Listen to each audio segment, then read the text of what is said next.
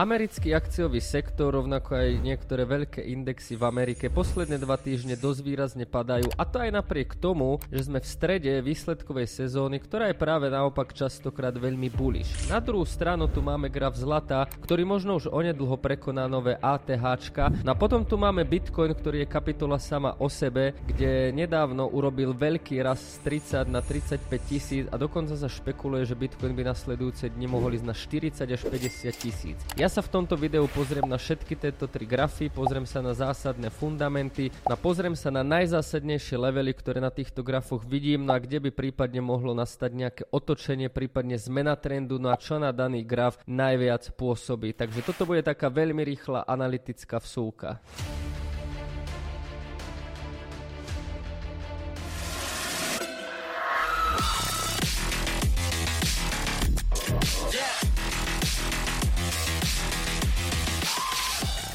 Ahojte, moje meno je Jakub Kráľovanský a vás zdravím pri ďalšom videu. Toto bude čisto tradingové video, kde sa zameriam na S&P 500 zlato a Bitcoin, pretože každý graf vyzerá trochu inak. No a povieme si nejaké základné levely, kde napríklad ja budem nakupovať, kde by som naopak predával a shortoval a ako momentálne grafy z nejakého makroekonomického cyklu vidím ja.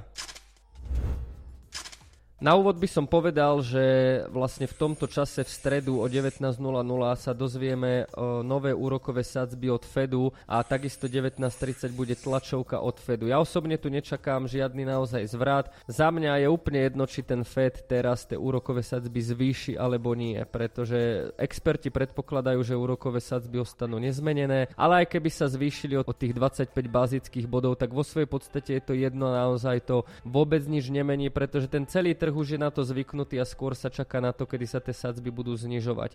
Čo sa týka tlačovej konferencie o 19.30, rovnako nečakám nič zásadné, čakám tie oklepané frázy od Jeroma Pavela, to je musíme infláciu dostať na 2%, ešte sme nevyhrali, trh práce je silný, soft landing je stále možný, no a niečo v takomto štýle. Čiže napriek tomu, že vlastne v týchto minútach v čase vydania videa prebieha FOMC meeting a dozvieme sa úrokové sadzby, ktoré sú kľúčové, tak ten trh by nemali nejako zásadne prekvapiť či šokovať a očakáva sa v podstate to, čo vidíme už aj posledné mesiace. Tak toto je kľúčový fundament, ale ten fundament by nemal tým trhom zasiahnuť. No ako vidíte, ja som prihlásený v účte XTB, kde ja napríklad pasívne investujem do etf no ak chcete rovnako investovať aj vy alebo kupovať frakčné akcie, tak sa môžete zaregistrovať u XTB, máte to úplne bez poplatku, link nájdete dole pod videom alebo v pripnutom komentári.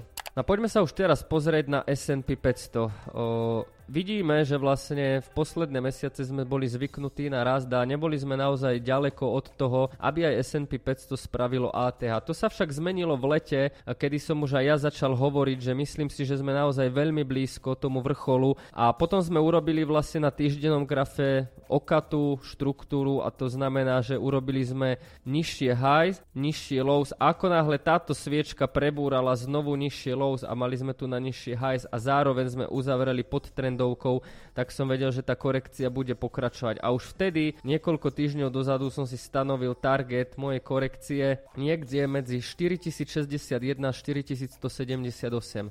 Momentálne sa tam nachádzame, úplne ideálne by bolo, ak by sme išli až do tohto vlastne nejakého béžového rámčeku na 3987 a 4063. A prečo je tomu tak? Keď si vo svojej podstate pozrieme celý tento bear market, áno, stále sme v bear markete a pozrieme sa vlastne, kde ľudia aj inštitúcie najviac S&P 500 obchodujú a natiahneme si vlastne takýto fixed range volume, tak vidíme, že vlastne POC máme na 4348 a vlastne táto hladina je pre mňa aj najväčšou rezistenciou. Keď si momentálne tento indikátor dám preč a pozriem sa bližšie na tú hladinu tých 4348, tak za prvé viem, že na tejto hladine sa zobchodovalo najväčší objem peňazí za celý tento vlastne bear market, odkedy sme dosiahli top. Čiže to už svojím spôsobom je naozaj silný level. Za druhé, ak by sme sa chceli na ten level vrátiť, tak tam vidíme aj možnosť tejto trendovky a za ďalšie tam práve táto štruktúra, ktorá nás držala a kde tu prišlo vlastne dva razy odmietnutie. Čiže 4348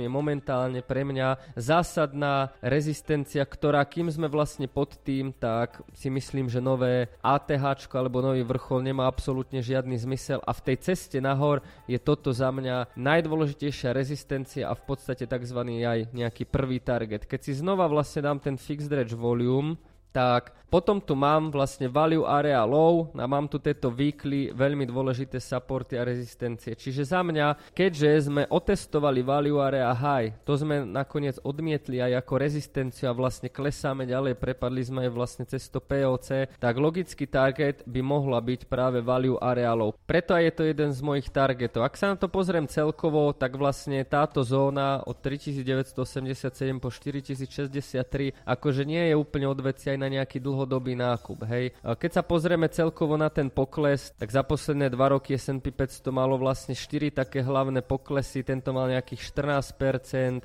a tento mal dokonca 21% a tento vlastne pokles mal nejakých 19%. Aktuálne sme od toho topu klesli nejakých 10%, čiže OK, ten pokles tam môže byť ešte väčší práve do tej zóny, čo by robilo nejakých 13%, ale dlhodobo je toto veľmi dobrý support a práve toto bude za mňa game changer, čo sa bude diať ďalej z toho makrohľadiska, pretože vidíme konštrukcia rastová jasne porušená, sme jasne v korekcii, jasne v čeneli, máme tu vlastne tretie low za sebou, no a za mňa tie prioritné scenáre sú také, že buď tu vytvoríme proste nejaký range a pôjdeme znova testovať to POC, alebo vykopneme tú likviditu v tejto zóne a znova pôjdeme testovať POC ak neudržíme tento support, tak si myslím, že nás to na niekoľko mesiacov dostane späť do nejakých nižších zón. Čiže tento support je naozaj veľmi dôležitý, nebal by som sa tam urobiť naozaj nejaký dlhodobý nákup, je to support, z ktorého by sme mali reagovať. Naopak veľmi silná rezistencia je práve na tých 4348.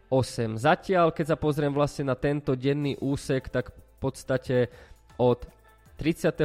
júla sme v korekcii, nič sa na tom nemení, neustále robíme nižšie lows, neustále robíme nižšie highs. Zmena by prišla v momente, ak by sme tu urobili napríklad nejaké vyššie low a išli by sme prebúrať túto trendovku, prípadne by sme prerazili to POC alebo tento bod. Od toho sme momentálne ďaleko, čiže priorita je sledovať, čo sa v tomto range bude diať, prípadne sledovať, či doklepneme túto zónu. Keď sa pozrieme na zlato, tak to je trochu iný príbeh. Samozrejme, zlato má teraz celkom dobré obdobie. No a ja by som asi porovnal vlastne toto obdobie z marca 2020. Prečo je to dôležité? No je to dôležité práve preto, že v tomto období Rusko napadlo vojensky Ukrajinu. A vtedy tá rally trvala nejakých 30 dní. No a v tomto období zase, hej, tu nám máme vlastne vpad Ruska na Ukrajinu, kedy sme vlastne išli, ale nedokázali sme spraviť vlastne nové ATH. No a my tu máme ďalší vojenský konflikt a to je vlastne Izrael s Palestínou. Nejdem do politiky ani geopolitiky, idem riešiť čisto graf a videli sme, že znova tento vojenský konflikt spôsobil to,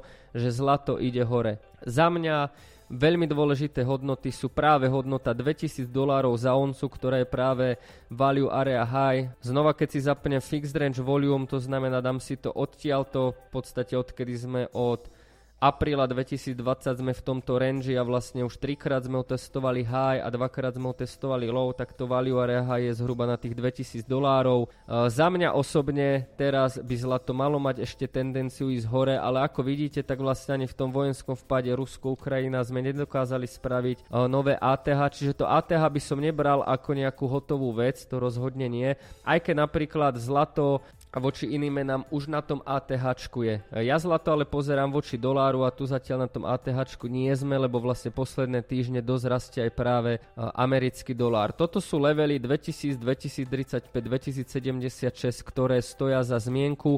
Za mňa je veľmi dôležitý práve ten najbližší level a to je level nejakých 2000 dolárov. Ak tento level, to value area high, ktoré je veľmi kľúčové z hľadiska vlastne celého tohto rangeu, v ktorom sme už 3 roky, ak tento level dokážeme udržať a ustanoviť nejakým spôsobom ako support, tak je tam veľká šanca, že pôjdeme na to nové ATH. Ak najbližšie dni, prípadne tento týždeň nedokážeme udržať a uzavrieť nad 2000 dolárov nejaké denné alebo ideálne týždennú sviečku, tak je práve veľká šanca, že to zlato to, možno tu spraví nejaký to, takýto rising wedge a pôjde znova testovať to point of control. Čiže táto value area high na 2000 dolároch je veľmi dôležitá, aby sme tam ustanovili nejaký support, začali tam budovať levely a, a udržali tento level ako support pre prípadný pohyb hore. Ak to nedokážeme, je možný návrat na 1931.